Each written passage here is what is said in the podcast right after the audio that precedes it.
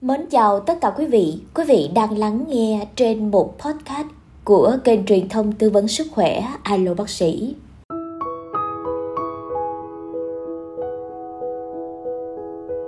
Làm sao mà chúng ta có thể đo được cái lòng tham của con người ngay cả với bản thân của mình còn không đo nổi. Kể một câu chuyện như thế này. Có một người kia sau khi chết, trên đường đi đến điện Diêm La, nhìn thấy một tòa cung điện nguy nga và tráng lệ anh bèn ghé vào vãn bước. Chủ nhân của tòa cung điện niềm nở đón tiếp và mời anh ở lại chơi vài ngày.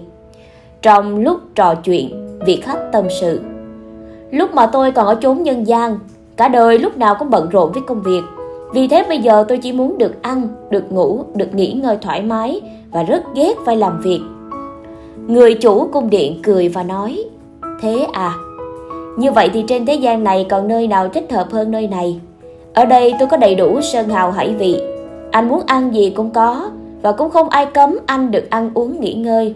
Và lại tôi có thể bảo đảm là không ai có thể ép buộc anh làm bất cứ công việc gì. Và như thế, vị khách nọ đồng ý ở lại nơi tòa cung điện. Thời gian đầu, người khách này thật sự cảm thấy rất thoải mái. Hết ăn rồi ngủ, ngủ thức dậy lại được dọn sẵn bàn ăn. Dần già ngày tháng qua đi, anh ta bắt đầu cảm thấy có chút cô đơn, trống trải.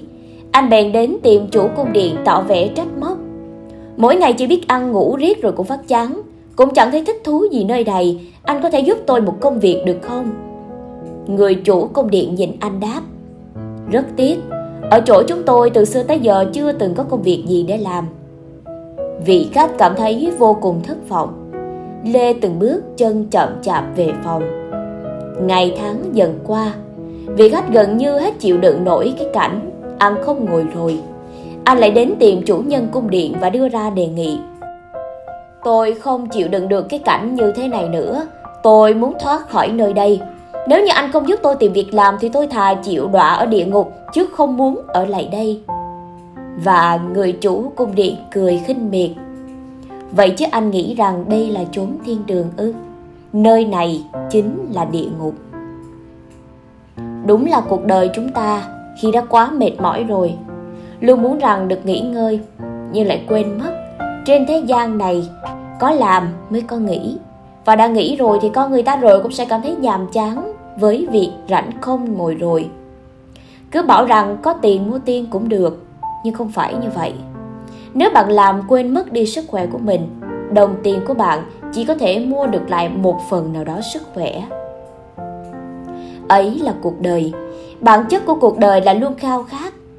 Còn chúng ta là những con người sống trên thế gian này, luôn muốn đạt được sự an lạc tinh thần. An lạc ấy tiền không bao giờ mua được. Vậy mà chúng ta luôn tìm mọi cách để tích lũy từng đồng từng đồng. Chúng ta làm bán ngày, bán thời gian, nhưng quên mất rằng chúng ta đang bán sức khỏe nói ở đây không có nghĩa rằng là bạn không chăm chỉ làm việc, đúng là tuổi trẻ. Luôn hết mình với thứ gọi là đam mê, thế nên luôn luôn cố gắng để chăm chỉ làm việc. Ai cũng như thế, nhà thơ sẽ có nơi làm việc khác với bác sĩ bác sĩ sẽ có nơi làm việc khác với kỹ sư kỹ sư sẽ có nơi làm việc khác với những người ca sĩ. Từ nay trở về sau, ai rồi cũng sẽ sống cuộc đời của chính mình không ai có thể là chỗ dựa cho bạn mãi. Đến khi nào, một ngày nào đó, thứ còn lại trong trái tim của bạn sẽ chỉ có tình thương. Bởi vì con người ta rồi cũng sẽ đến lúc phải ở bên cạnh những người mà mình yêu thương nhất.